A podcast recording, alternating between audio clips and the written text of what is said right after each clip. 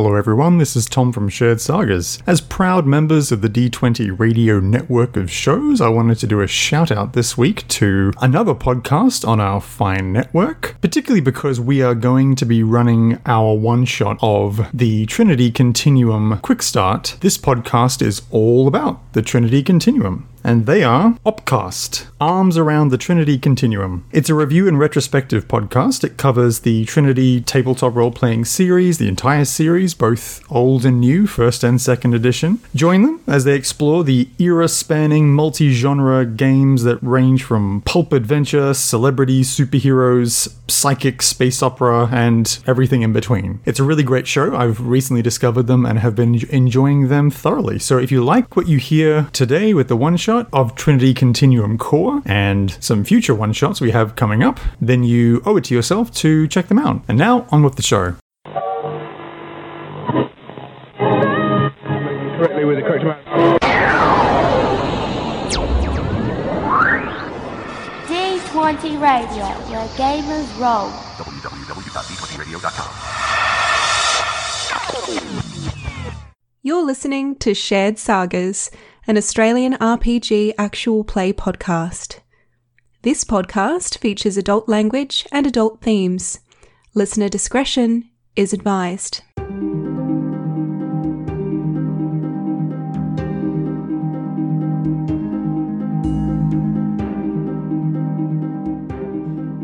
Greetings and welcome to Shared Sagas. This is going to be our special one-shot of the Trinity Continuum Core game. Uh, my name is Tom, I will be running the game today, and we're actually going to be using the official Trinity Continuum Jumpstart adventure, which is a quantum leap, using the pre-gen characters that are in there. It is produced by Onyx Path Publishing and is available from DriveThruRPG. If you like what you hear, go ahead and check it out. So, the Trinity Continuum is a game line. It is an entire series of games. Broadly speaking, they are all action, adventure, procedural, science fiction. Uh, but every single point in the Trinity Continuum's timeline has a separate game that is its own subgenre of that previously described overall setting idea. So the contemporary one is all about playing extraordinary individuals that you would see in movies and television, such as The Fast and the Furious, Mission Impossible, Charlie's Angels, Leverage, et cetera.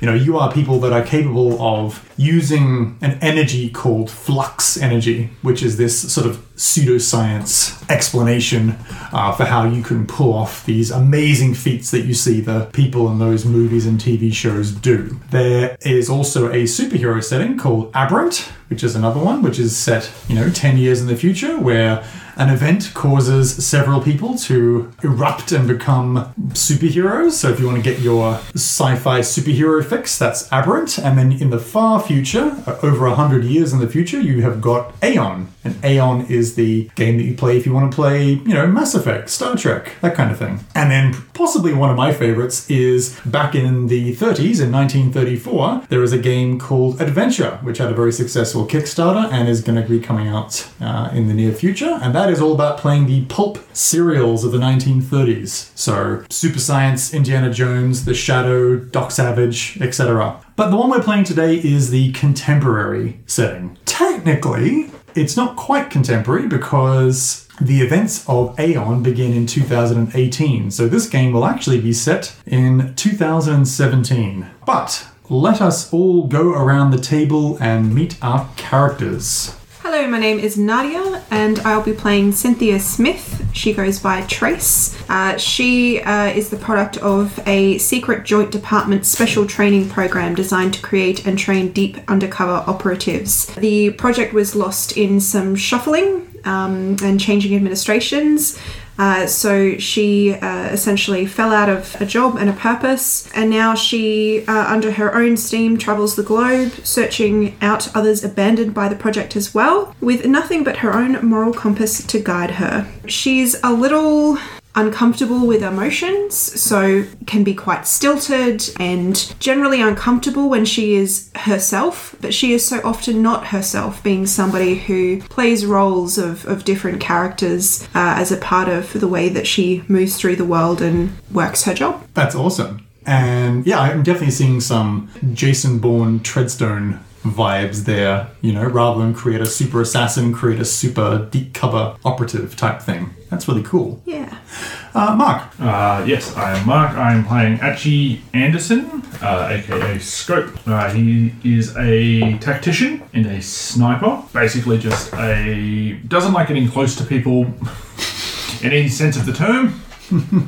uh, so far we've got two socially awkward people in the group. Yeah. Good. You're the face. Yeah. But I heard that and I was like, oh. But you can put it on. You can lie. Yeah. Yeah. It's, it's easy to lie when you're not yourself. Mm. And so, appropriately enough, Scope is good at sniping, at yeah. shooting things. Yes. As I said, uh, tactician and uh, sniper. So, very much uh, spent some time in the army. I believe the implication here is the uh, U K army. Uh, it's either that one or the Nigerian one. He's a child mixed descent.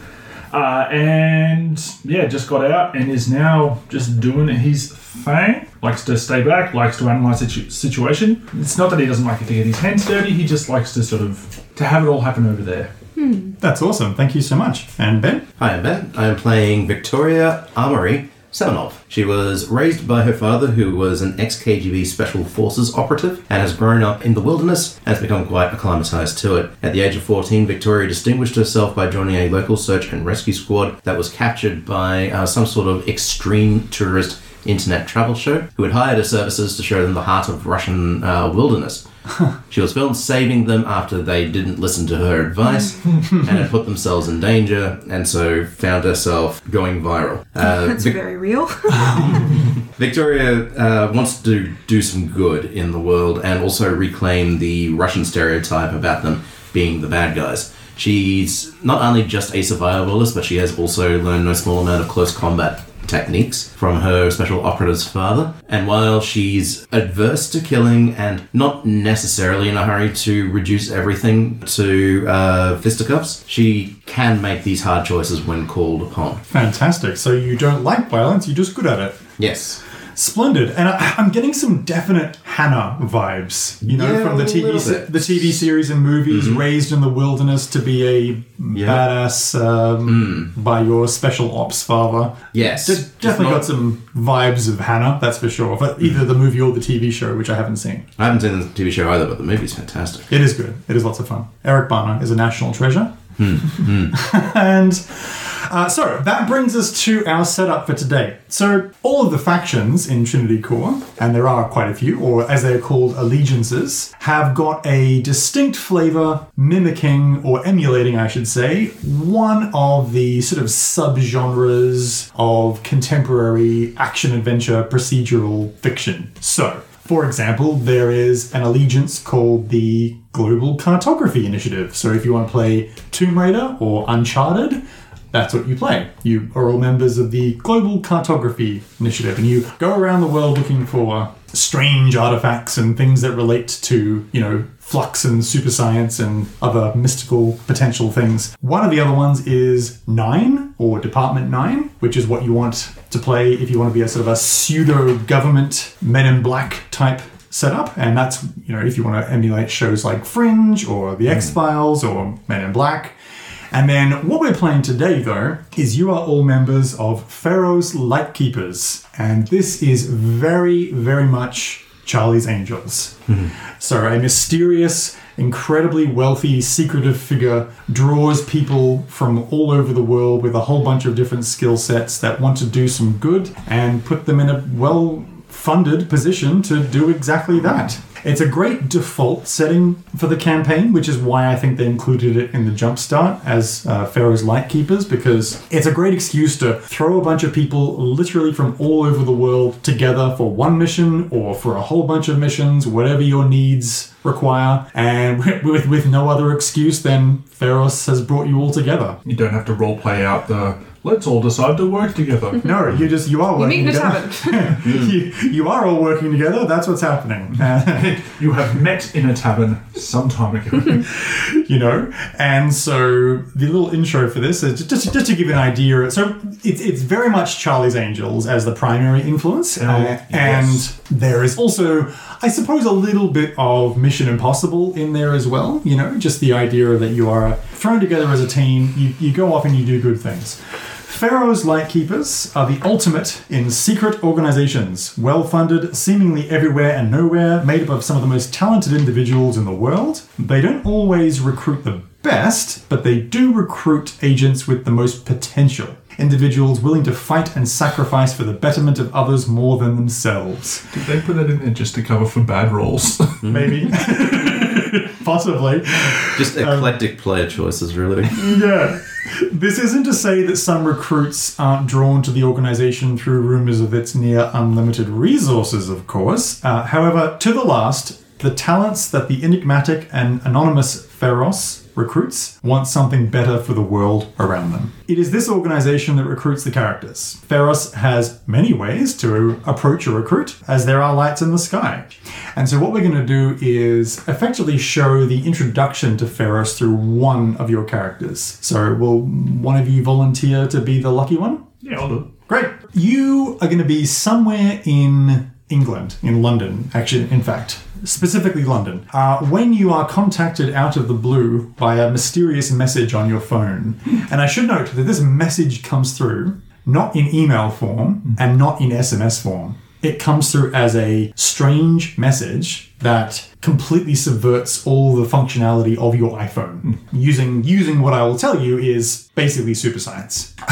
This this will probably puzzle you, but uh, where where are you sitting when the scene appears, and, and what do you what do you look like, and what are you dressed in, et cetera.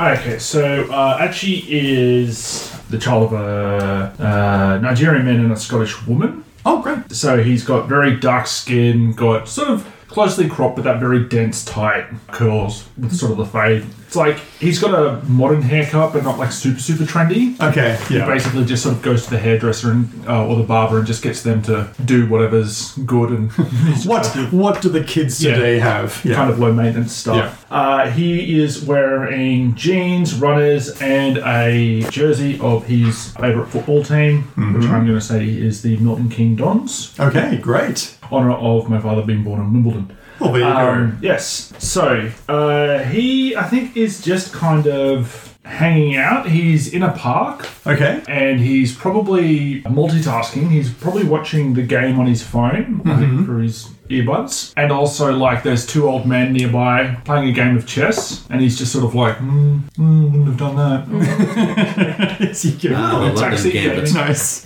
He's not saying anything to them. Like, he's not being no. rude. He's just kind of like... He's judging from afar. He's judging from afar. Mm. So, so of course, the camera pans in. We Our first cut is just showing the skyline of London, you know, and it's early morning and we can see all... Of course, you know, it's just a classic reel of all the landmarks of London. And uh, we see a shot of the Thames, we see Big Ben, we we see you in the park exactly as you described, and then we zoom in on your phone, which is showing the football game, but then all of a sudden this absolutely impossible electronic message pops up saying the following. Greetings! We have had our eye on you for some time. My name is Pharos, and I head an organization called the Pharos' Lightkeepers. In your line of work, you may have heard rumours of our existence. If we've done our jobs, you've never heard of our accomplishments, because when we fail, the world pays the price.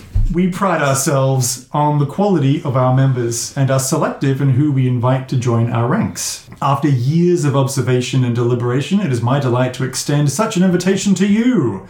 Should you wish to accept this invitation, simply head to the nearest airport, Heathrow for you. One of my agents will find you with a plane waiting and the rest of your team on board. I invite you to spend the time getting to know them. They have, after all, received the same offer as you. If you accept, please do not worry about any pets, positions, or responsibilities that might burden you. We will see to them in your services to us.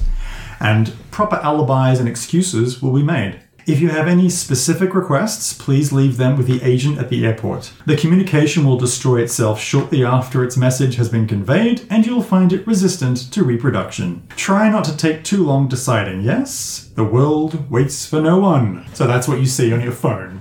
We then immediately cut to you accepting the mission. Ha ha ha, you have no choice to refuse. And we... It's true, true, motherfucker. Exactly. And then we see you. It's like, it just like pans away from Edgy looking around at himself like... Like, he knows a little bit about technology, so he's not, like, going to throw his phone away thinking it's about to explode. It's just yeah, like, it's like, wait, what? He thinks about it for a second. Yeah, he does little, think about it. He's like... There's this little glitch on the screen, and we see you about ready to just, like, refuse and delete, but then it cuts to you in the airport. So we see the flashes of Heathrow Airport. We see you looking around a bit bewildered. We'll say that you have, like, a knapsack or something, yeah. like, you've packed, because you don't know where you're going. Yeah, he's ex-military, so he's definitely got a go bag. Actually, yeah, absolutely. And so we see that as you walk in, a random baggage handler, a short, stocky, red-headed woman uh, who looks to be in her sort of late forties or so, just kind of walks over to you and gives you, like, a knowing look and says, "Come with me, then." And then, once again, you probably just bewildered look, follow her as she leads you. Just kind of shrugs. He's like, I mean... This would be interesting. I mean, sure. So, uh, I will tell you, although we won't see it on screen, so to speak, the experience for the two of you, Ben and Nadia, is mm-hmm. pretty much identical. So you show up. This stranger will address you by name and lead you to a private airship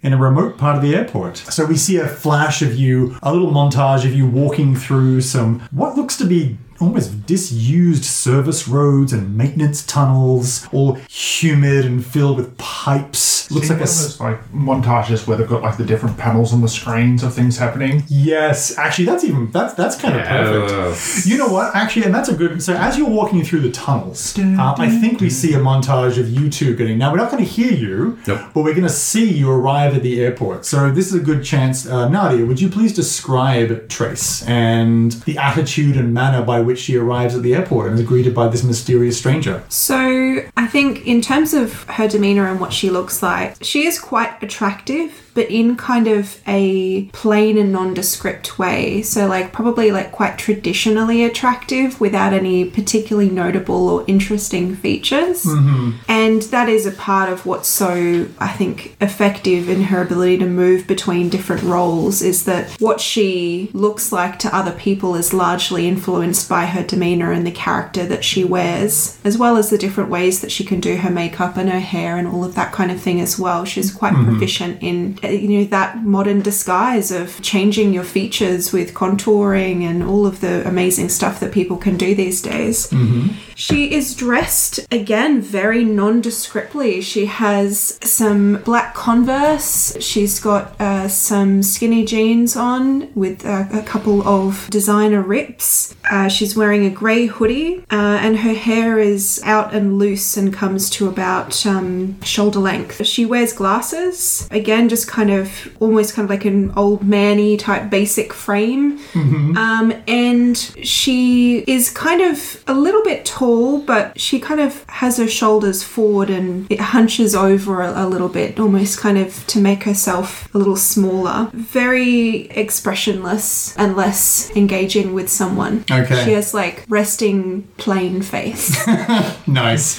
And so you would not react overly when this mysterious stranger comes up. You would maybe just give them a cursory nod and follow along without any real emotional reaction showing yeah. in your face. You're just exactly. It actually looks it, quite strange. Yeah. Taking it in your stride. Fantastic. Uh, Ben, what does uh, Armory look like, and uh, how does she, how does she arrive? So much like what Scope was proposing before, she travels very much with the basic necessities, her kit. Uh, we're in London, though. Is that correct? Is that yep. where we're starting? We are, we as, as we see this little this little one frame of the of the the three frame heist movie style things mm-hmm. playing out at once. You are in uh, Heathrow Airport, yes. Indeed. Assuming that it's assuming that it's quite cold, it is certainly colder in Siberia. So she's wearing uh, she's wearing a tank top, uh, cargo pants, loose fitting, uh, practical uh, clothes, a very worn and patched looking duffel bag um, over one broad shoulder, close crop, uh, not quite a buzz cut, or at least a buzz cut that's probably been allowed to grow out, uh, straw blonde hair, piercing blue eyes, and making her way through in a pair of uh, combat boots, just occasionally casting her eye to one side or the other, not necessarily looking around focused on where she's going, but you get the sense that she's also taking everything that's um, in and around her. It's probably the most striking thing about her is that she doesn't seem that phased by um, the temperature and looks a little out of place in the centre of the metro- metropolitan hub that is London. That's amazing. Well, so, to, to let you know, it is summer, but we'll say it's a cold summer, and anyway, it's fucking England. So, yeah. you know, it's... it's you're sweating. Now, yeah. I realise we're Australian, and so obviously our perception of what is chilly and what is not chilly may be slightly askew, but uh, you know what? I don't give a shit. It's useful. England's cold, damn it. So, and we see all three of you making your way through this strange tunnel. It is worth noting you are all escorted by a different mysterious stranger. So the disgruntled baggage handler only takes Scope. You, Trace, have got a tall black woman security guard um, in her, you know, lean, crisp airport security suit. And Ben, we will say that you actually have what appears to be a short, stocky, chubby fellow who is going bald and is very gregarious and looks very much like a like an airport bartender mm. and just kind of like wanders you over with, you know, gre- gregarious joyfulness. and, and, and although we can't hear it, we can see in your little frame um, him talking loudly to you the whole way, un- unlike the other two. So mm. all of you, however, are led to a remote private airstrip in a very remote part of the airport. Um, it is very isolated, and each of them just kind of point at the ship and... The ship? Yeah, the you ship. Airship Sorry. Before, and it just made it sound very sort of grandiose. Sorry, a private... A private jet. airstrip. Yeah. And there is a plane. There is a jet. And honestly, after all this build-up, when you see this jet, it looks like a really mid-sized puddle jumper. It's actually quite beat up and in need of a new paint job. There is no distinct markings on the outside. You see what may have been a logo at some point, which was replaced by another logo, which is now faded and peeled off and lost to time. However, you can see that the the lowered stairs, what do you call them? Just yeah, they're just yeah. the stairs, right? Yeah, the stairs, the lowered stairs are there. Uh, they have got red carpet on them, and you can see a beautiful Indian woman or South Asian woman who is in her looks to be her late twenties or so. And so, in this movie of A Quantum Leap, I have cast Tina Desai. Uh, she is the South Asian woman that is in Sense eight, the T V show. Oh yes, yes, yes. So yeah, on brand, sort mm-hmm. of a sci-fi. There is definitely the option to run a Sense eight game using this system, by the way. It's very cool. We should run a Sense eight game using this system. That's really interesting. That sounds so good. Yeah. How many orgies can we have, Tom? I mean, so many. Yay! Um, you know, I could I, I could whip up some extended orgy mechanics. That's not a problem at all. The Bukowski sisters would have wanted it that way. Yeah. Start practicing your four non-blondes, everyone. Yes! This is my bonus! So she is there, in, uh, smiling in her beautiful manner. Uh, she is wearing a crisp flight attendant suit, a blue one. It's like a royal blue. Not the actual colouring or cut of any of the actual airlines that you are aware of, but she has a brass name tag which says Shani on it. And so we will follow our main protagonist, Scope, and she says, "Hello, it is an absolute pleasure to meet you. My name is Shani. You must be Scope. Please come aboard." And she just leads you into the plane. When you get inside, bum, bum, bum, we see these two are already sitting inside the plane. Mm. Now, the inside of the plane is absolutely nothing like the outside. It looks like an absolutely beautifully wealthy imperial private jet. It, it's also in a very strange mix of very, very contemporary, but also very, very old school, classy style. Like, there's lots of unnecessary wooden panels and, you know, rich leather chest Chesterfields, and there's soft, warm lighting. It almost looks a little bit like a combination of, imagine if Apple designed a jet, but also was trying to mimic a little bit of the sort of sixties spy movies aesthetic. You know, there's some sort of, imagine if like, yeah, the sort of jet you would see uh, in The Incredibles, you know, like there's with the tables that have got that sort of sixties design, mm-hmm. the overt wood paneling, very comfortable chairs line the interior. They're all on swivels, but they face the inside. There are tables that stand within reach of each chair, but leaving plenty of room. And there's a galley at the back of the plane, and she wanders back. And of course, there is a very large and well-stocked bar. Uh, there's also a curtain drawn over what you think looks to be a large widescreen T V or monitor. That's very, very clearly what it is, uh, what it's masking. So you all come in and you sit. Shani just sort of smiles politely and says, "Would you care for a drink?" I'd love one, thanks. What is, now, Nadia, what is Trace's favourite drink? Alcoholic or non-alcoholic? Alcoholic. Pilsner. Pilsner. Yeah. So without asking what drink you would like, Shani brings you over a Pilsner. Okay. Okay. And just places it in front of you. And of course the same thing is repeated for you two. Without asking what your favourite drink is, she brings it over to you. But that's an interesting character moment. What What is uh, Scope and Armory's favourite drink? Armory is the blood of a Siberian bear. Yeah. The blood of Siberian bear I killed myself. How did you get this? How did you know I killed Siberian bear last week? Actually, she goes for a beer. Uh, okay. Baltika, I think, is uh, pretty popular in Russia. Okay. So, you know, while we're also sure. on, on England, we may as well include most of Europe with this. Why not? Uh, but she eschews uh, vodka. She, okay. And uh, so you're like, you know what? That is stereotype I have no interest in. In the eventuality that they don't have Baltika, she'll just take, like, a Budweiser. Oh! That may have Baltica. That's fine.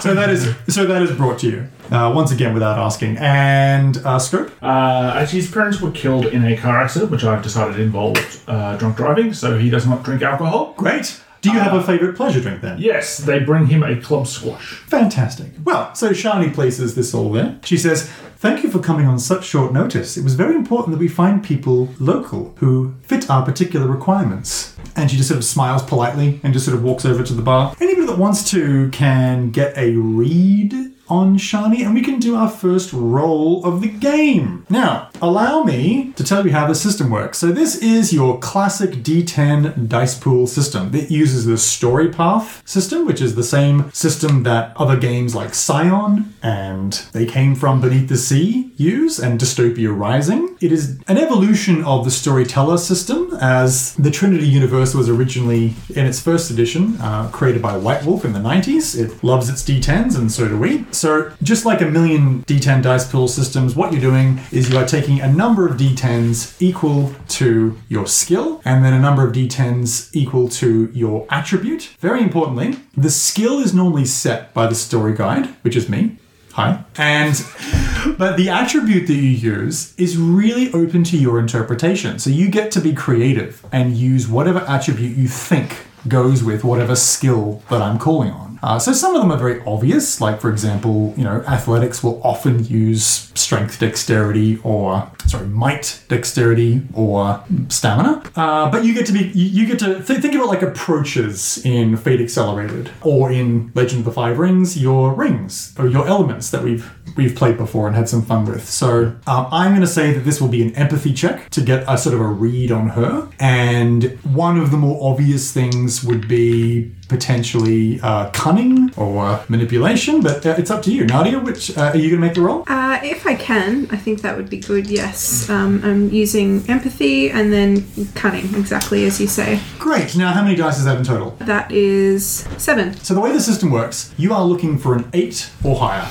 Okay, so an eight, nine, or a ten is, is a success. Just like many White Wolf games, if you roll a ten, it explodes and you get to roll it again. If you then roll an eight, nine, or ten, once again, there's another success. So you're looking for a number of successes. You have to beat the difficulty. And in a lot of cases, not this particular case, I'm going to keep it really simple, but in a lot of cases, there will be a complication also involved in the roll. And what that means is a complication will not stop you from achieving success on the roll, but it will make your life more challenging or cause some sort of quirk to appear. The classic example that everyone uses for good reason is imagine that you are trying to climb over a brick wall. The difficulty to climb over the wall would be one, but there might be a complication of two attributed to the barbed wire at the top of the wall. So if you got one success, then you would get over the wall, but you wouldn't overcome the barbed wire complication. So you might take an injury, you might tear up your clothes, you might leave some evidence behind, et cetera. Um, so the idea is that in that particular case, you would want to be getting three successes overall to get over the wall and avoid the complication. If you fail, you get a consolation of some kind. The most common consolation is momentum. And momentum is a resource that you have as a pool that you all share.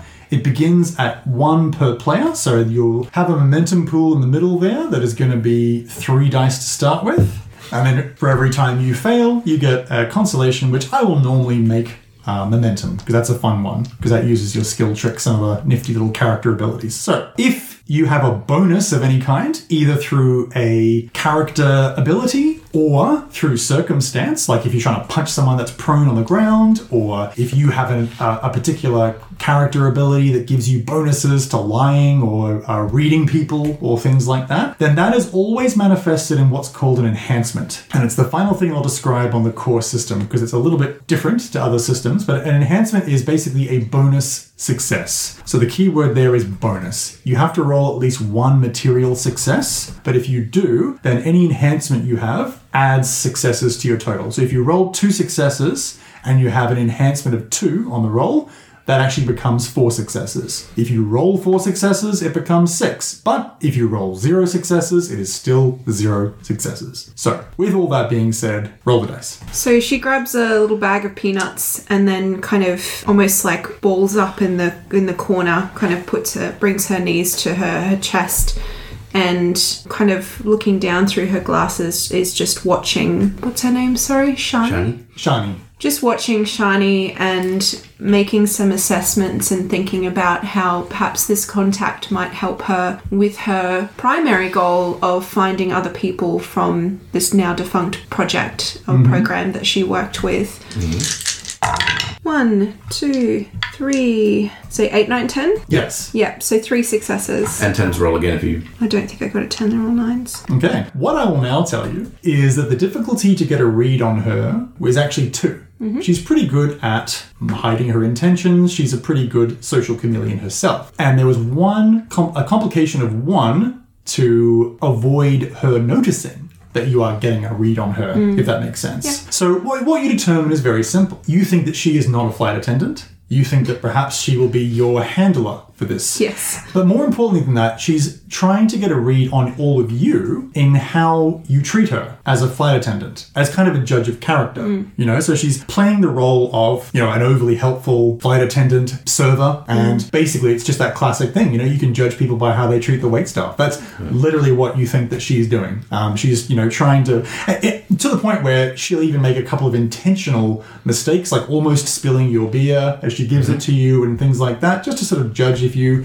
if you treat her well. So she, we won't go over it again, but Shani introduces all of you, you know, by, by full name and then using your nickname, which you go by, your your code name, I should say, your call sign, uh, Scope, Armory, and Trace, and yeah, invites you to get to, to get to know each other. She says, "We have a few moments before we will receive contact, so please um, talk amongst yourselves and let me know if I can help you with absolutely anything." Would we have been talking, you and I, before uh, Scope turned up on the plane? No, I think she, Trace at first would have just been really quiet and keeping to herself and just doing the whole monitoring thing. Okay. So I think when when this happens, Trace is just going to look at Armory and, mm-hmm. and just say, um, "I heard of you. Oh, my reputation precedes me. Yeah, good work with the, the crew." "Oh, of course. You saw the video. Ah, it was nothing. It, it wouldn't have been that big deal if they had only listened at the start. But it is good business. I have not heard of you, though." "No. That's the point." Hmm. "Russian, perhaps?" "No." Hmm. "You'd make a good one." "I have been Russian before, yes." Yes, yeah. yeah. Armory flashes her like a, a pretty wicked-looking smile at that. The, the, the joke is... joke is well received, and she uh, finishes off with a swig of beer. Mm. Fantastic. Uh, how about Scope? Are you quiet? "Who are you?" Uh, I am Scope. Uh, Etchy, I guess. Armory. And the blonde woman extends a hand to shake yours. Mm, yeah, he'll shake it. And just, all right. "So what do you do?" Uh, shoot things. Plan things. Plan to shoot things. "That'll be useful?" Hmm. "Yeah." "Starting to think this job might be a little more exciting than advertised." "What have you been told?" "Not much, but if it involves me, it means it probably it means that we're probably going to some place that is not, how you say, five star. If it involves him, it clearly involves somebody what needs shooting, and I'm not really sure what it means if it involves you." "I'm flexible." Hmm. "Then we'll need to be flexible there." Fantastic. I like that so much. Not rules as written, but I think that interaction was very fun, so I'm actually going to reward you with a momentum for that. Because I'm a story guy and I say what's what. So, so Shani just sort of sits there and watches you for a little while, and then all of a sudden the plane takes off. Mm. And you are, you are in the air. And you realize that there is just very little turbulence. Like, it is, it is remarkable You don't have to strap in or anything like that. If you believed in such crazy things as inertia dampeners, you would possibly suspect there even is some on this plane. It seems to be, first of all, it is incredibly quiet for a, a jet of this size, and especially for the appearance of such a thing from the outside. But though, soon you are in the air. Uh, Shani walks to the monitor and draws back the curtain in front of it, and then all of a sudden the television behind, which is kind of a curved flat screen, you know, it's concave, projects something that you have never seen before, which is a holographic image. The screen itself is blue. It is a deep royal blue, and the image that it projects is basically just sort of the, the head and shoulder shape of an androgynous figure that is all in black. Just a complete shadow, basically. And then a voice begins. And the voice also is deliberately opaque. It's to, it's impossible to determine age, gender, anything at all. They are speaking perfect English, but apart from that, there's not really any way to determine almost anything about this very mysterious figure. And so the figure says, "Hello." And it's also very much like a voice modulator. "Hello, and welcome to Pharos' Lightkeepers. We are grateful for your particular talents. I trust Shani has been treating you well. You are all currently on your way to Berlin.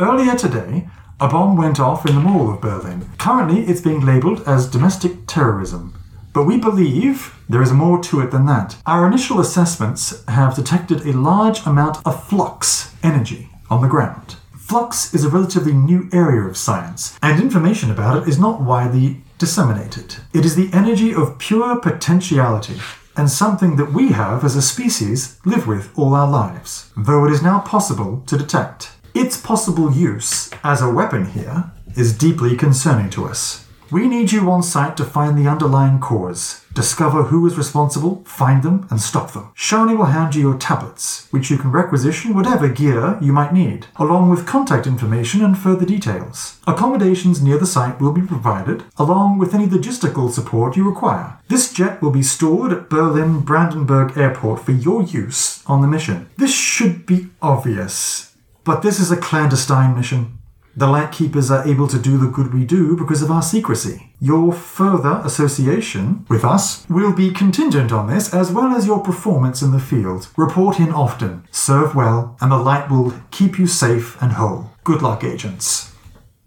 This plane will self-destruct." No, I'm kidding. So that happens. The message ends, and then Shani just smiles. And as as this is finishing up, she walks over and hands you some tablets. Now, these tablets are basically kind of like very, very... somewhere between an iPad mini and a very large Android phone. You know, like it's it's about twice the size of... I mean, I guess there are some smartphones that are this big, but it's, you know, like that... It's more like an, like an iPad mini type thing. It is a sleek black design and does not have any logo or insignia that you recognize whatsoever. As soon as you are handed these, each of you, the screen goes dark, and then all of a sudden it flashes green twice and clicks to life as you touch it in your hand, and a little marker that has your name on it and says "Identity confirmed," message, scrolls past. And so how it does that, you have absolutely no idea. Uh, so this tech seems really just beyond what you've ever seen before. Mm. Additionally, each of the tablets has a custom user-friendly interface.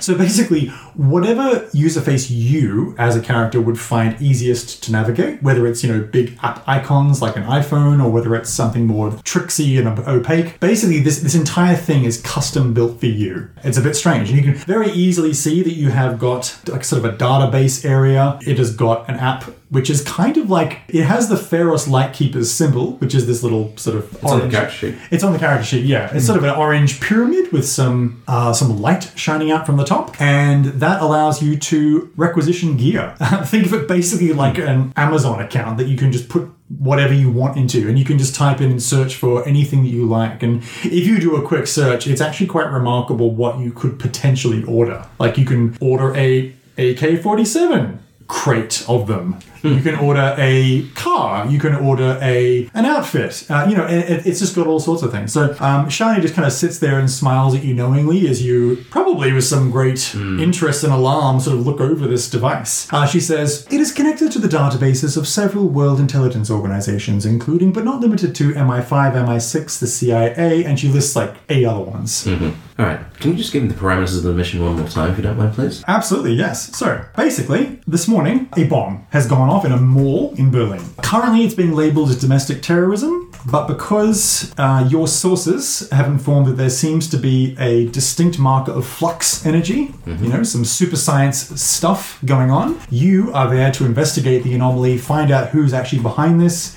and stop them, basically. Okay. Simple as that. Find out who set this bomb off, find out what the nature is, what the hell's going on, mm. put a stop to it. Pretty simple. So she says, oh, excellent. Also, and she hands you a satchel each, like a, like very, very much like an old school, you know, dossier, you know, manila folder type thing. And on there, each of you has got four thousand euro, passports, and Interpol identification.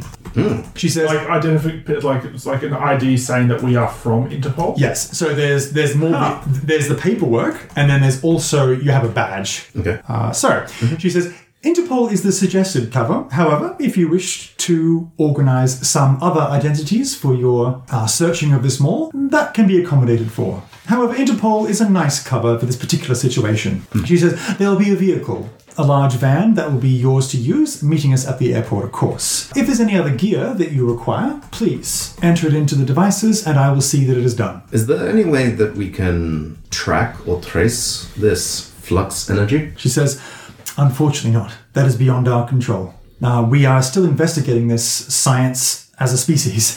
Uh, however, we do recognize its use. There are certain anomalies that can often occur, things that do not make sense with regards to conventionally understood science and physics. You are, of course, to report on anything you find there for our databases. The more information we gather on this energy, the more we can learn. I have not heard of this flux before, and I take it from the looks of my companions that this is news to them too. This is, yeah, this this is also something to bring up, is that you may be talents, you may be special people who can draw upon, you know, flux energy to use your nifty abilities, but you do this subconsciously. You have got no idea that you have got the various mm. supernatural gifts that you have. Yeah, Trace is just going to say, this sounds like a job for scientists. Why us? What is suitable about our skill set? Sounds like we're investigating shadows. Well, you are investigating people, because it was people that set off this bomb. And the the strange science behind it is almost irrelevant to the fact that people wanted to set off a bomb that has killed people in a mall. But and so that is your primary investigation. Fair enough.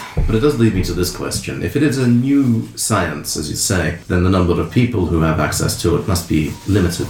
Indeed. Is there anyone that is local to Berlin that has uh, shown any evidence of study? No. Now that you are in the know, I will tell you that there are certain figures throughout the world, uh, secret organizations, much like ours, that are aware of this flux energy and the various weird occurrences that can pop up around it. However, as far as to the specific people responsible, we have no idea. This could be any any number of people, and that is your job to find out. All right. It's a job. Job's a job. What about yourself, Scope? Is there anything that stands up to you? Sorry, can you say that again? Your accent's a little thick. It's great, though. Keep it up. I'll try. Yeah. Is there anything that stands out to your Scope? Or anything that you think that you'll need? Oh, I was uh, putting it in on the, uh, the thing. And he, like, he shows his pad. And, like, no, his card's full.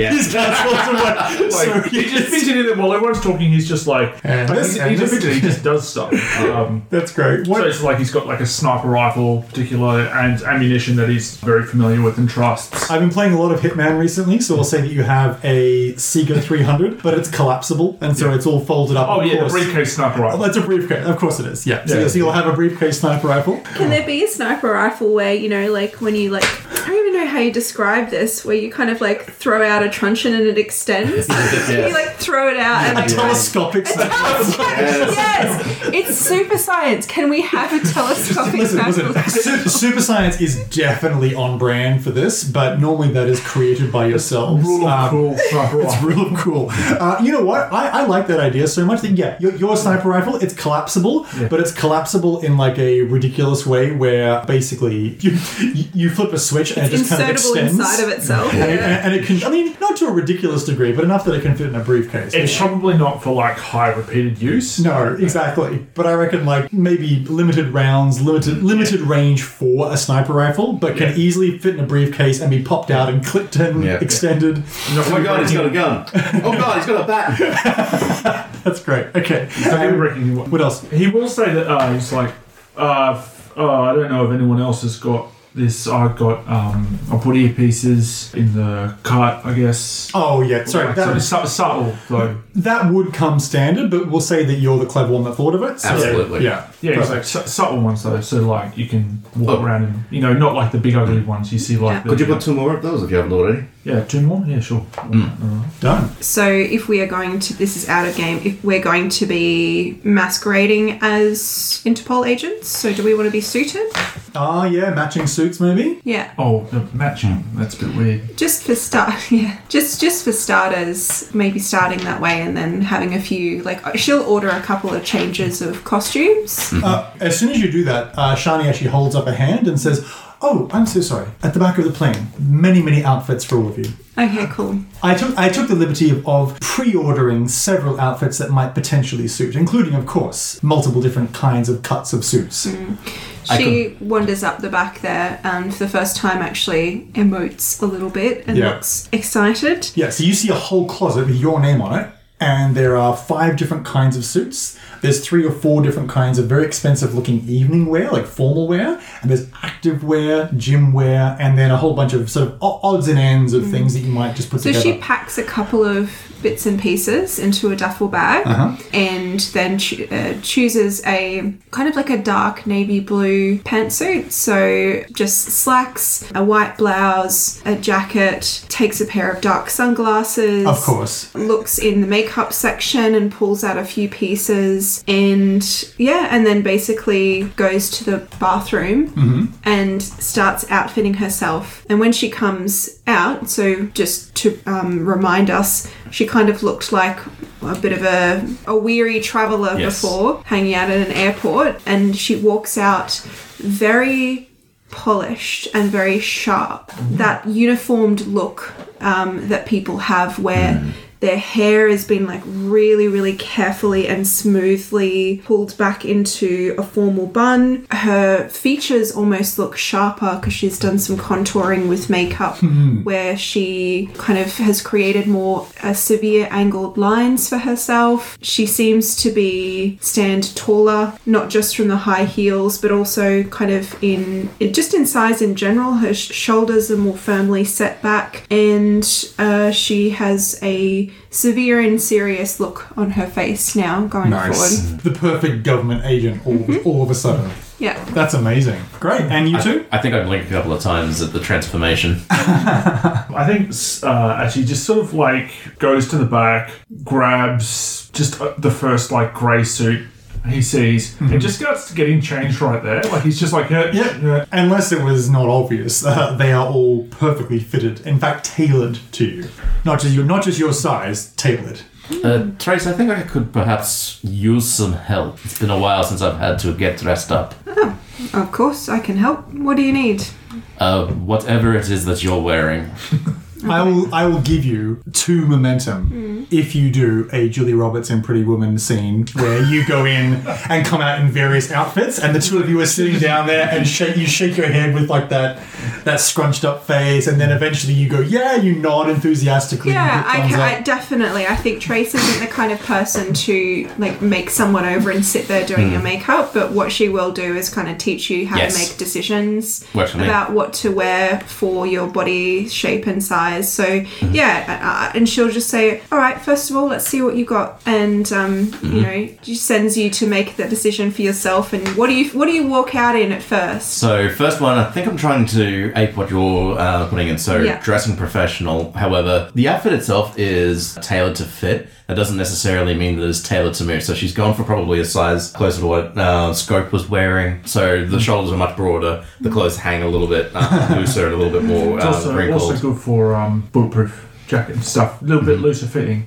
Mm. They, they they don't look as bulky. Mm. Harder to see. She's still wearing probably the same uh, combat boots uh, that mm. we saw when she came in with. And there's absolutely no makeup and no change to the hair. Yeah, yeah. So she definitely, we see the montage, she kind of points into the boots and just goes, no. Um, and then mimes a few different things and uh-huh. then you can't go back in and yep. come back out looking a little fresher, and that happens yep. you know a couple of times over mm, until you end up with uh, so probably dressed again near same to you to provide that uniformed and unified front. A pair of sunglasses that she found on like the second or third trip that she's suddenly become very attached to Mm-hmm. So they're probably uh, her. They're probably one of those like uh, mirror shade kind of survival, opaque, like ski coloured things. Yeah. But she likes them so much that she's decided just to make them a part of the regular outfit. But the rest of it has been that tailored to fit pantsuit, tie, one of those more like survivalist mechanical watches as opposed to mm-hmm. um, anything that's like uh, particularly fancy about it. Yep. And uh, just trying to think if there's anything else other than the sunglasses that would have stood out to her. Probably still just getting accustomed to the patent leather shoes. I was about so to say, did she go for heels or not? I think she may have went for heels on the first go and mm. then immediately rethought the, uh, the whole idea.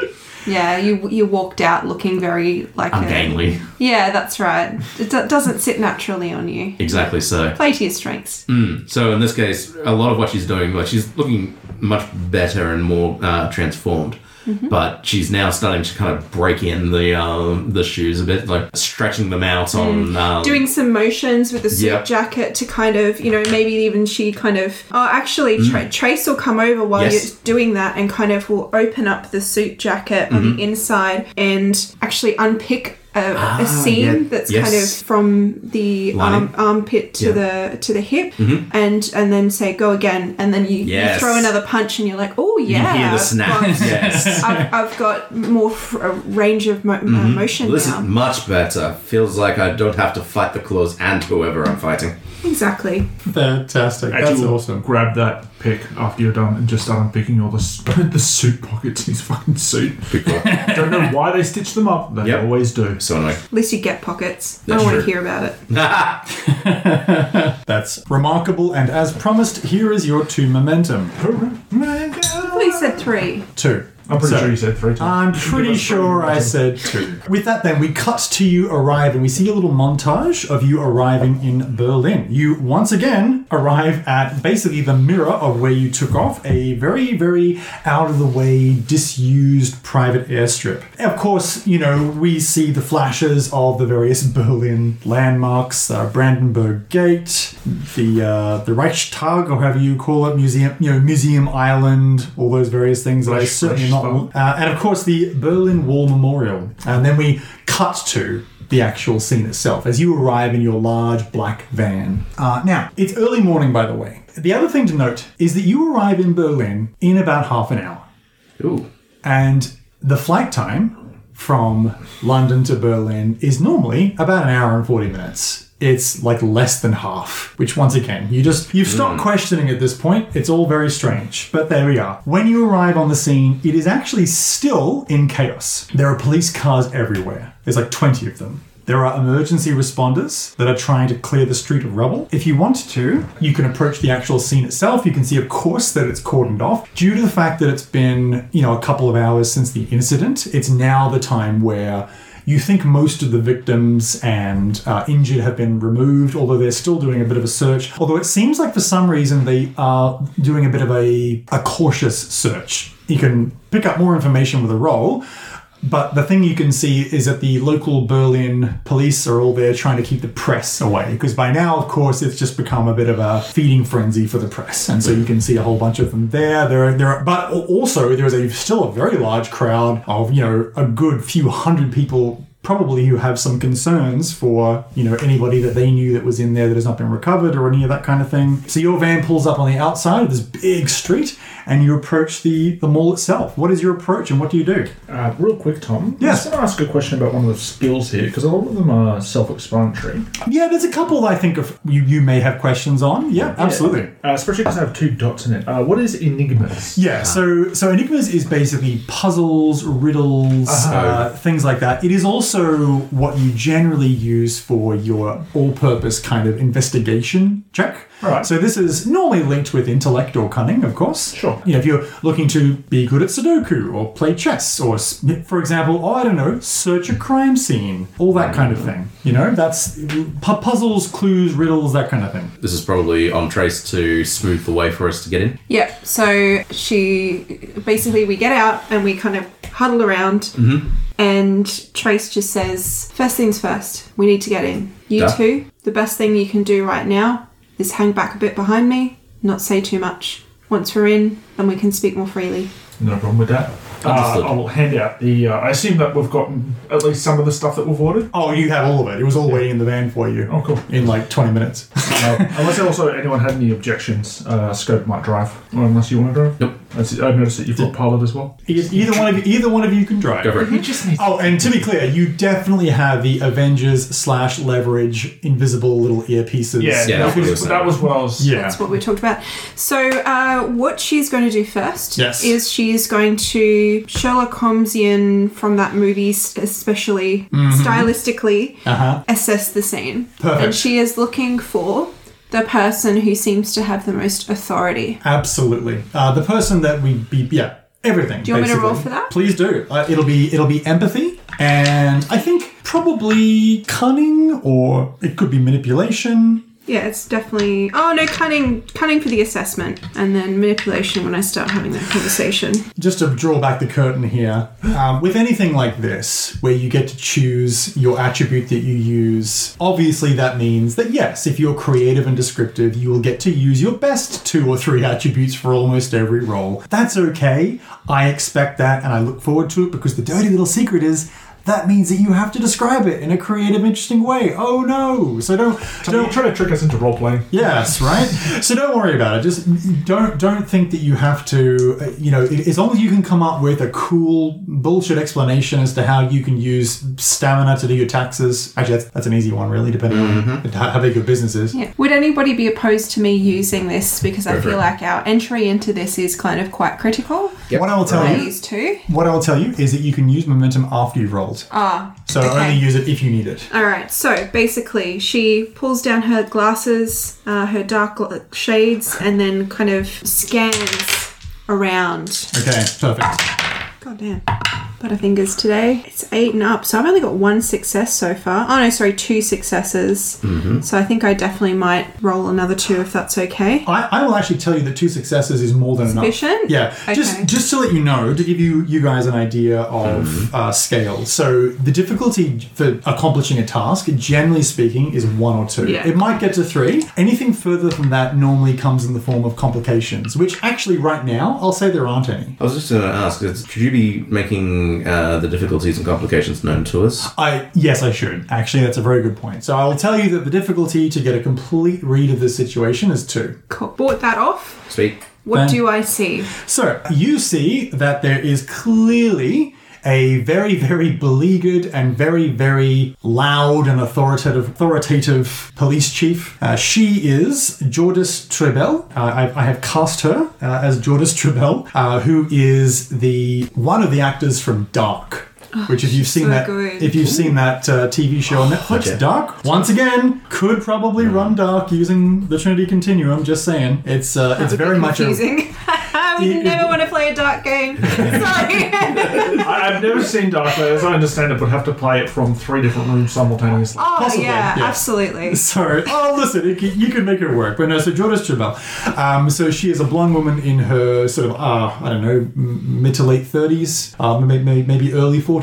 And she is yelling, has obviously been yelling for so long that she's keeping people in line. Everyone looks afraid of her in her mm. proximity, and she is she has just come from single-handedly stopping a press incursion, and now she's walking over to liaise clearly with uh, some first responders. So what you pick up on her is that at, at the present time, the approach for her would definitely be, yes, we're Interpol, and yes, we're here to help, but like, I'm not your boss. Mm-hmm. You think that there'd be a, a very much a kind of an ego pecking order type thing. So cooperation that, rather than domination. Exactly right. You, your your best your best cause would just be to openly say, "Yep, we're Interpol. We're here to help." So yeah, but but but she's definitely the one you want to go to. Okay, no worries. So. Uh, you know, I make eye contact with my compatriots and then just mm-hmm. say, follow me. And she walks up to the police chief mm-hmm. and in perfect German says, uh, Chief, here to help. Okay. Shows the badge, flashes the badge, and just says, myself and the scene mappers are, are here. That's perfect. Um, so first of all, you can give me a, a, a first impressions roll, shall we say. Now, your Interpol badge is actually going to give you an enhancement of one because it's an Interpol badge. Mm. So you're... An extra dice? It's an extra, extra success. An extra success. If you succeed. If you succeed. So what is the skill that I'm using? Uh, well, it certainly sounds like persuasion. I, I mean, I guess manipulation because, you know, you are overall lying. Yes. You're not, you're not Interpol. One, two...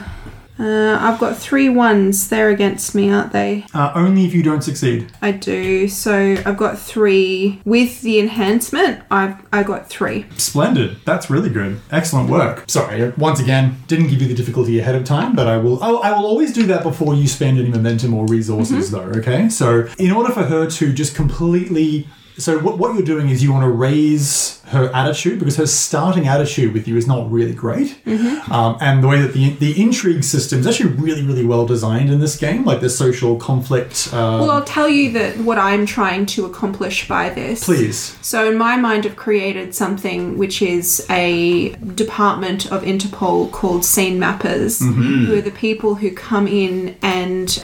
reconstruct the scene by walking through it and making note of it, and then creating a digital, making up some technology, sure.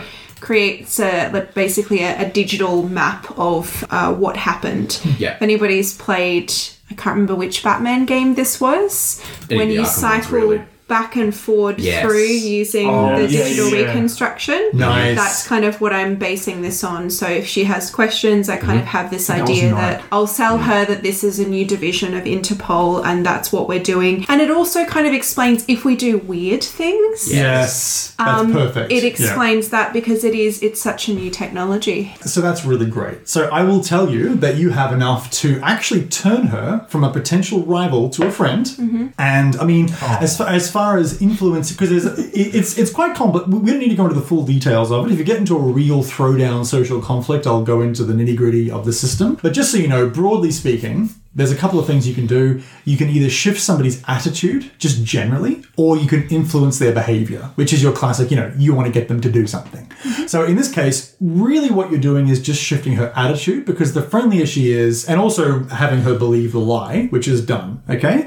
So I'll say you have more than enough to do that. And in fact, you're going to have a plus one enhancement on any, you or your friends are going to have a plus one enhancement on any future social role that you make against her, you know, to maybe if you have a very special request, or if you mm. want to get her to go out of her way to help you with a particular thing while you're here. But yeah, you just you just see the relief wash over her face. She actually looks mm. really, really relieved to have you here. Clearly, you have come across as somebody competent who, yeah, great, fantastic. Can I retcon something very quickly as well? Absolutely. While we were um, huddling around and having this conversation before we walked off, there's a little coffee cart that was there. Yes. And I order a coffee, and I, I hand her the coffee as I uh, announce this as well. Nice. So for any major retcons, you can retcon amazing things with your inspiration, which is one of your abilities that you have. I won't require you for a to, coffee. to do yeah. that for yeah. a coffee. But just so you're aware, since, since since we're bringing up what you can do, because this is a scene where you're going to start really doing stuff, you have got a resource called Inspiration. And each of you has got three Inspiration. Mm-hmm. And this is, think of it like the talents equivalent of your mana pool.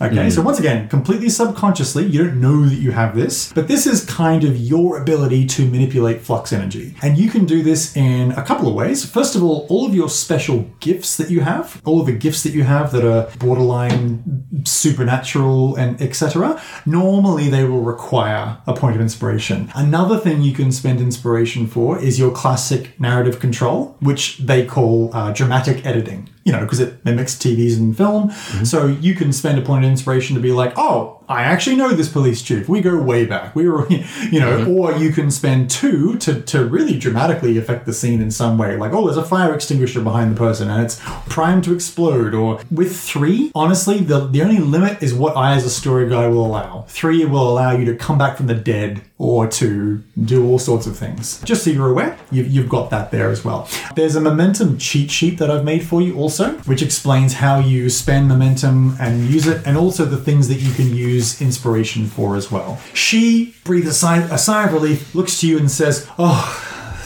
thank goodness. The last Interpol that I had to deal with was a very obnoxious man. I'm so glad that he's not returned. I am Chief Lieberman. It is a pleasure. And she goes to warmly shake your hand. Yep, I return the handshake uh, and I'll say, ah, oh, Yes, Daniels, was it? Asking, you know, who that person was. She says, honestly, I can't even remember. It was a couple of years ago, and frankly, I have expunged him from my memory, if you understand.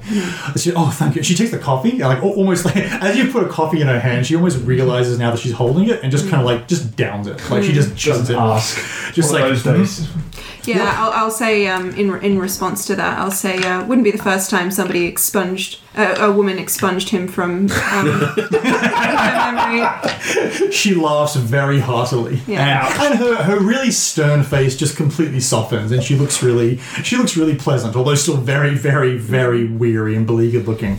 Um, now she looks around and says, oh, "Oh yes," and just clicks her fingers a few times and says, "Jordan." I mean, this this young, fresh-faced beat cop just like runs up and hands her a piece of paper, and she says, "Yes, good, go, go," like just shoos him away. She says, "Here is the maps that we have made of the of the searches that we have been able to do so far. There is a, a certain level within there that we have not been able to search with any great degree because the emergency responders still deem it to be unstable."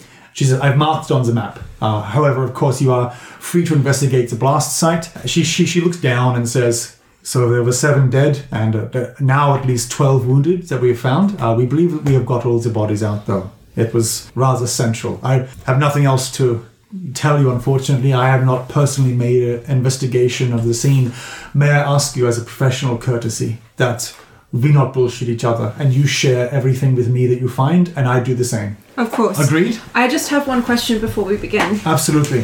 Has anybody identified anything strange or odd about the circumstances of this? This No, the actual bomb itself has not yet been investigated. We were told that uh, a higher department would be coming in to do so, so we assume that that's you. We are uh, one of the players, yes. Absolutely.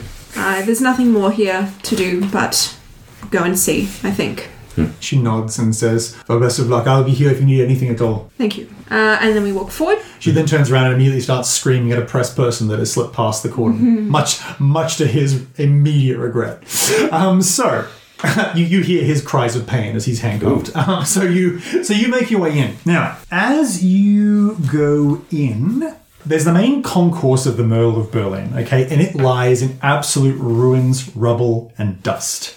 There is a few bloodstains that remain here and there, uh, and that's a very stark contrast to the white tile floor. However, of course, the entire location is just absolutely draped in sediment. So, looking around, there is still dust in the air. It's been a couple of hours, but there's still dust. Obviously, it's a relatively modern building, so you're not worried about asbestos or anything like that. Uh, however, you can see that a lot of the emergency responders, as a couple of them now go out, you pretty much have them all to yourself for the present time. They're probably going to go back in at some point, but actually, as you're going in, a couple of the emergency responders give each of you a face mask and some uh, sort of hazard gloves, yeah, and, a, and a hard hat. Do we have to get like the full like paper shoes and not exactly no? It's it's just it's just uh, honestly, it, it looks a bit rushed, but they still just they give they give you face mask, hard hat, and gloves. Okay. And with that, you you you wander on in. I think um you probably even want to use the torch that's on your phone uh just to kind of see through the. Although it's uh, it's mid morning, there's a lot of daylight coming in through a big skylight that is above a main fountain in the central place there. What you can see, the bomb itself looks like it went off on a balcony overlooking a fountain in the main concourse. Under the rubble of the balcony and in the ruined remains of the fountain, you can see very clearly, even from here, what appears to be shards of electronical equipment.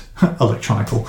Electrical equipment, which you at first blush would presume to be parts of the bomb. So I guess you can walk over there. Oh, you can also very clearly see why they have effectively marked off a particular area of the balcony as a hazard zone, because the pillars underneath it have been largely destroyed and it is on a very, very slight angle. You know, it's a little bit precarious. So that's probably why they haven't searched in that region too far. Mm. Anybody that wants to, though, may give me an investigation check to get us. So not against the people. This is now going to be an investigation check against the scene.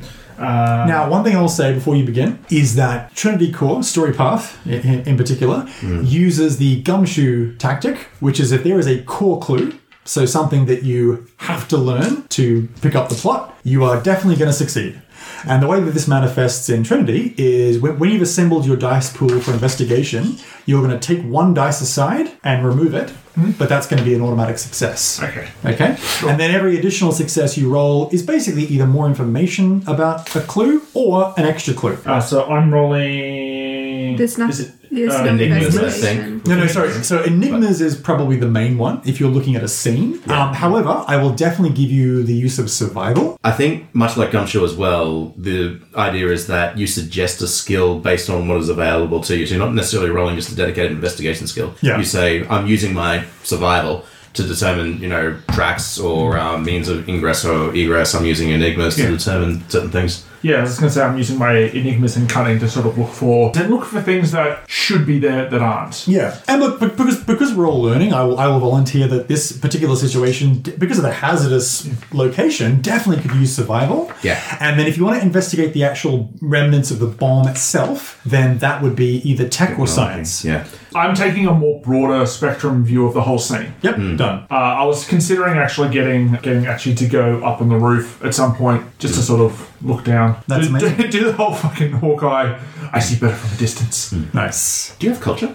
Do I have culture? uh, like as an edge or something? As a skill? I have... No, I don't. But oh, really? I do know what I... Yeah. Neither do I. Um, nobody has culture here. That's so actually surprising in your case. I've got a couple yeah. of gifts that yeah. actually do kind of help with that. Uh. So as an example, I've got Never a Stranger, which means I do kind of like fit in and blend yeah. into the culture as no. something that might help with that. But what I'm Probably. thinking of doing is using a friend in every port, because mm. one of the things that we are missing as a group here is somebody who's really good at technology. True. As far as I can see. So what I'm thinking of doing is nominating that and using that. I've got and one saying point that, in text, so I'm not awful. But yeah, I'm not... just to finish what I was saying. So basically having that contact be someone who's mm. maybe a demolition expert who I'll be able to call on my phone mm. and kind of show yeah. him this is what's happened to get him yeah. to be like, it's this kind of bomb or this kind of bomb or, or whatever. I, I think I have a mark in yeah, terms of you guys, role. You guys go first though. Yeah, no. Uh, as I said, like I'm looking at a more broad thing. Like I'm not trying to investigate specifically the bomb or anything like that. Mm-hmm. I'm not, I, obviously, I'm a sniper, but having been in the military, I've seen various uh, explosions and the fallout thereof. Absolutely. Uh, in a bunch of different things. So like...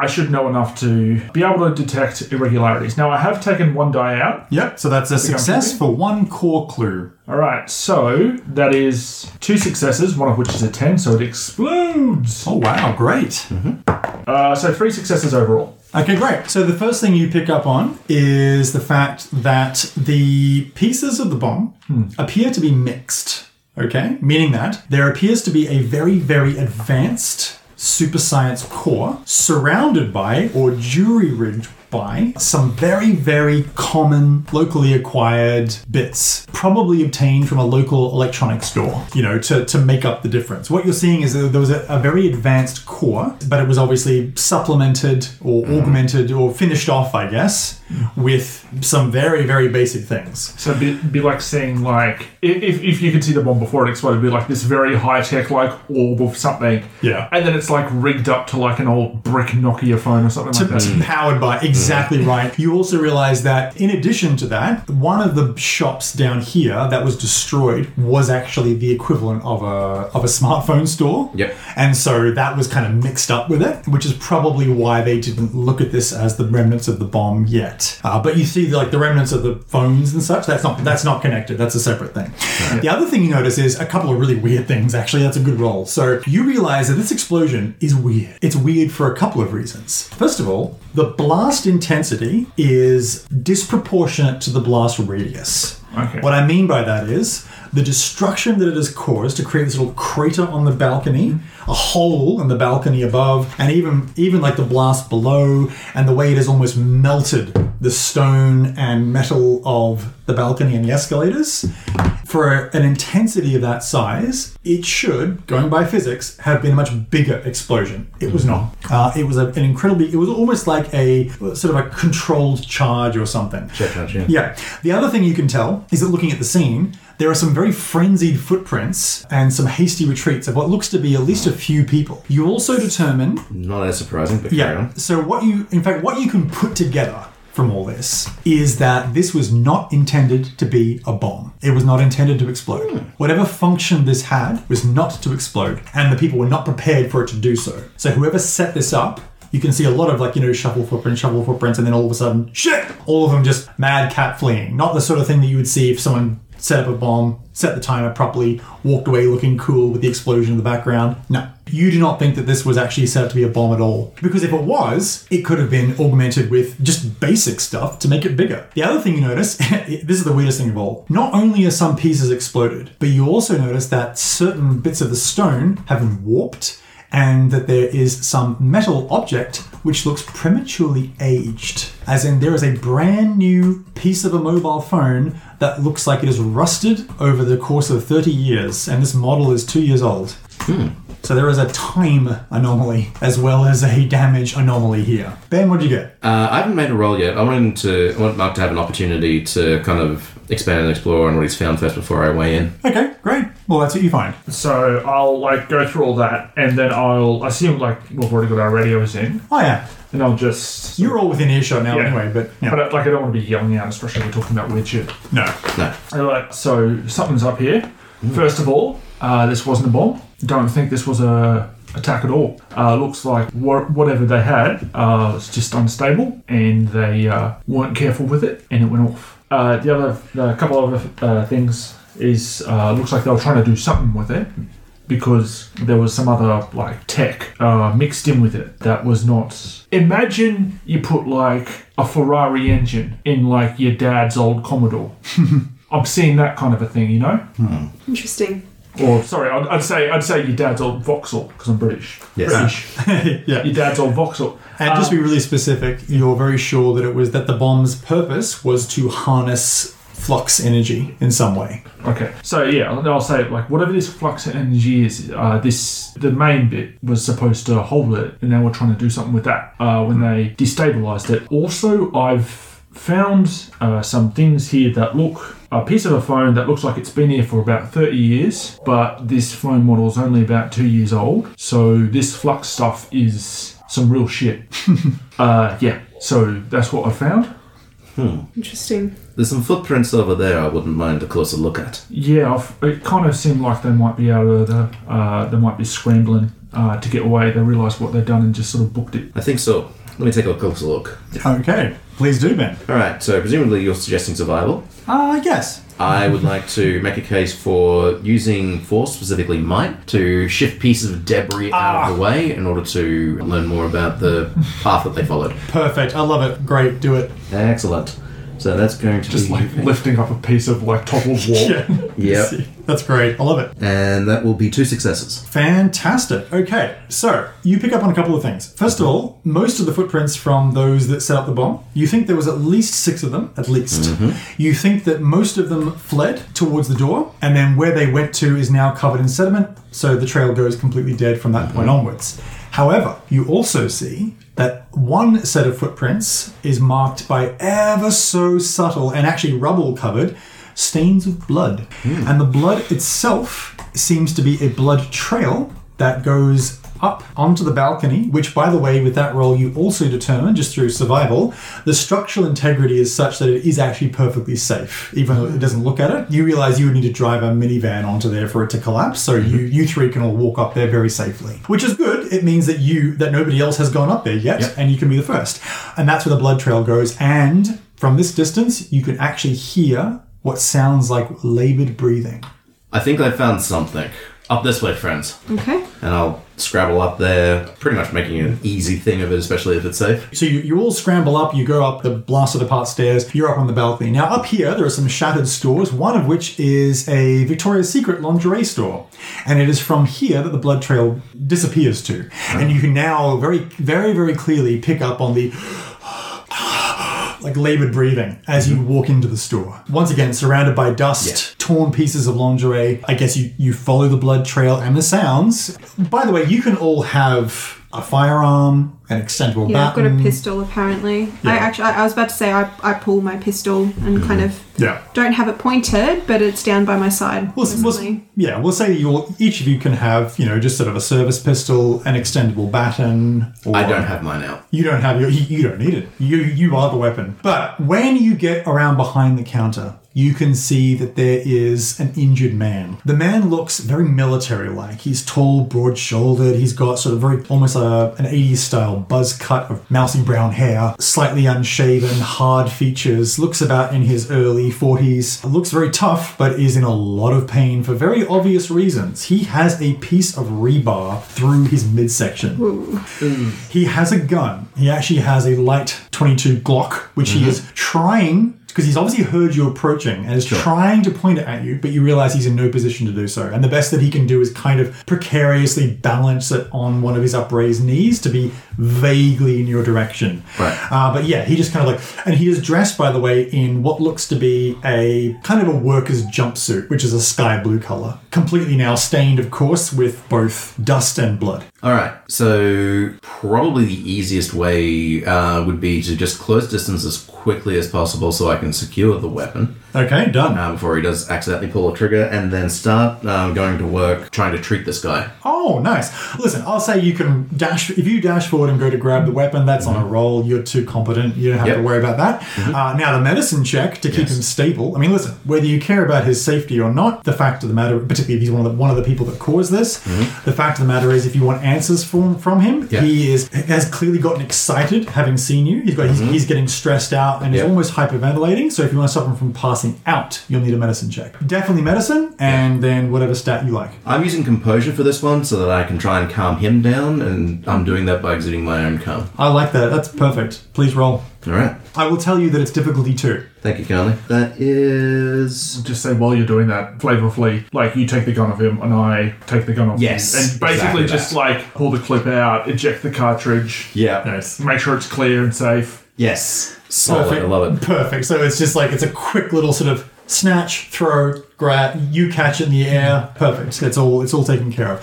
It is worth pointing out at this point, each of you speaks perfect English, mm-hmm. perfect German, oh, good. and mm. a- any other languages that you want. They're pretty yep. free and loose with the languages in this one. Obviously, you know, perhaps Nigerian would be a good excuse, or Gaelic for your character scope. And Russian and... Russian, you know, basically, if you want to speak a language and you can vaguely justify it, you do. But very importantly, you, you speak perfect uh, German. I actually look this up. Apparently, English is the official language of Nigeria. Mm. Oh, well, sorry. It's one of those places where, well, it's uh, in there, they have local languages, obviously, yeah. in a lot of them. Um, sorry, the, the reason I bring this up is because Chief Lieberman spoke to you in English, mm-hmm. uh, assuming that because you're from Interpol, the most likely language that you would speak would be English. Mm-hmm. Or French. Uh, or French, of course, of course definitely. Uh, however, mm-hmm. this this gentleman uh, looks to you and, sa- and speaks in, in German and says, "What are you doing?" On two successes, I simply reply, "At the moment, I'm keeping you alive." Okay, great. It looks like he wants to react angrily, but then just can't and just gives up and just actually looks really grateful. Uh, that's perfect. In fact, you're going to have plus two enhancement on any social checks that you want to do to this guy because you offered to heal him and,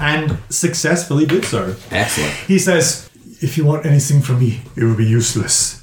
It is too late." Uh, can I actually...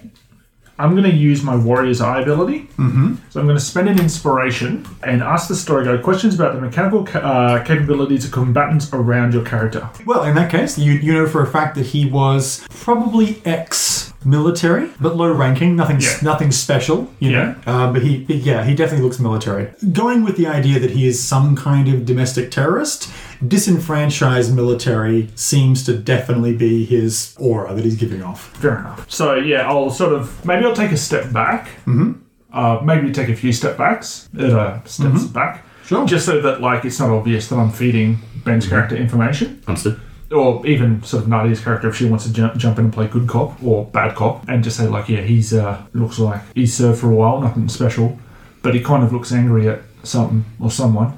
Mm. So maybe use that, eh? I'm going to put that on you, I think, while I'm yeah. attending. Does anybody else want to do anything else first? No, you jump in. It's been a while. All right. So he looks ex-military. and that's the only thing that we're getting from him at this po- at this moment. Yeah, you you just emotionally, without even having to roll yet, uh, you can already pick up on the fact that he is uh, obviously hostile, but that's been changed because of the fact that he's been healed by you. You think that he is probably disenfranchised a bit with his group. You think that the fact that maybe because he was left here and they didn't come back to collect him, you know, maybe his motivation to whatever they were doing has not held through. Maybe this explosion was completely unexpected to him as well. You think he's really indoctrinated, but that is, but that's now wavering. And he, look, he looks afraid, frankly. Yeah, fair enough. Um, just... Sorry, real quick before you do that, just one quick... Does the rebar that went through him or wasn't him, does that look normal? Yeah, apart from the fact that it flew through him, yeah, no, it's fine. Okay, yeah. Thank you. Nothing about this is normal. There is a piece of rebar through someone. It was like the, you know, prematurely aged foam thing. I was like, yeah. yeah. Oh, now I get you, yeah. Well, it's, it's partially turned into J for no reason. No, I'm kidding. All right.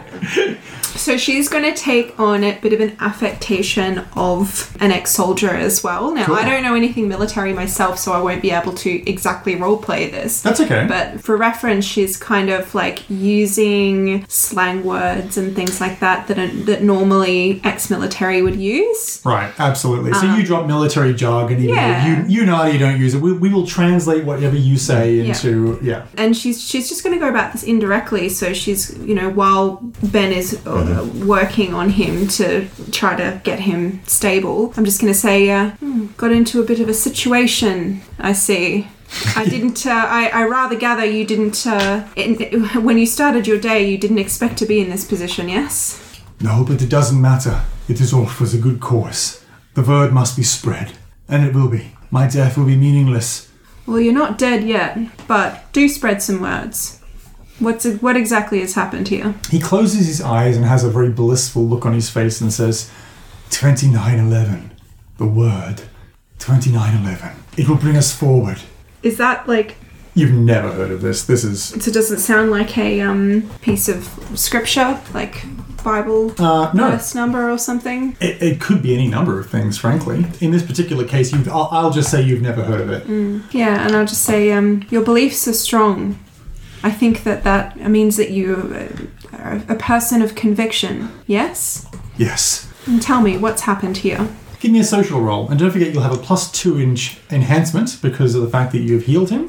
Mm-hmm. So what skill do you want me to use? Listen, persuasion? This is definitely going to be persuasion, yes. Okay. I'm basically just, I'm trying to, I'm not trying to like lie to him in the sense of being, yeah, I'm actually from your group. Tell, tell me what happened. I'm going to be like, you know, you want to share with me mm-hmm. what has happened because human beings have core need to express themselves. That's true. So, and I'm using manipulation as well. Perfect. For very yeah. obvious reasons. Obviously, yes.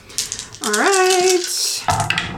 Um, that's two tens so far. Nice.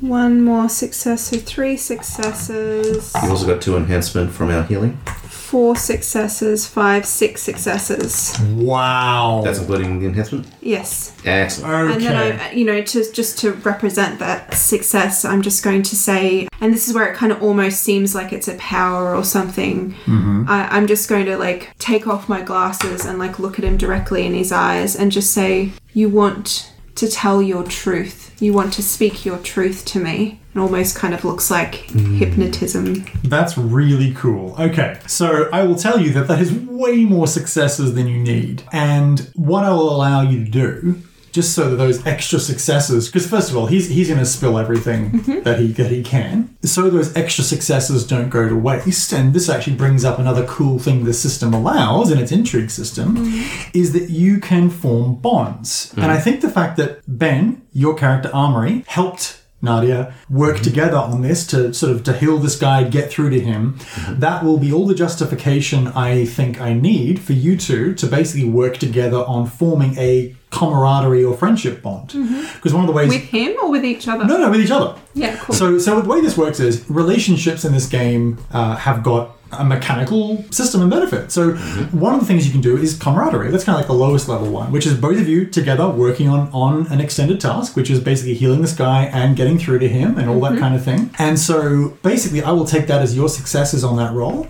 And then, mm-hmm. uh, Ben, you got extra successes as well when you were doing it with your medicine check. So basically, long story short, we won't go into the nitty-gritty, but it's a cool thing that you've done. Mm-hmm. And so now the two of you, and only the two of you, mm-hmm. have formed a camaraderie bond, which has five dice. And the two of you share this, and you can draw on it anytime that the two of you together need to help each other at a social thing. Okay. So if you need to, in the future, make any kind of social check together as a team, you can potentially use these dice as like extra dice to roll, basically. Nice. That's awesome. Yeah. So basically, yeah, the two of you working together has, has sort of formed this bond there. Um, he says, I know what you want. I know that you would like to, you would probably like to stop it, but knows that it was not supposed to be a bomb. It was not supposed to do this. We were not worthy. I told them it was too soon, but the fact is we have failed, and they will go on. I have decided now that maybe they are not worthy at all. Maybe you can be. The word must be spread. Humanity must be accelerated forward. We must reach the next stage. Mm. I have stage four lung cancer. Oh. Humanity is flawed. We are weak. This will help us to transcend our limitations. And he coughs up some blood. Saturn Alien, the electronics store across the street. We bought it out four months ago. We have the top floor, level four, all to ourselves. It is there that our base is. They will likely be getting ready to leave if they have not left already. But you will find your answers there. Please, succeed for they have failed. Spread the word. And he coughs a bit and then falls unconscious. Okay. Mm-hmm. So I'm thinking a few things here. Yep. One is that this organization are indoctrinating vulnerable people mm-hmm. who are close to the end of their lives and have nothing to lose. Yep. Two is that we're now on a timer. We need to get to that electronics store ASAP. Thanks for listening to Shared Sagas. All music on the show is used under Creative Commons. Check the episode notes for full details.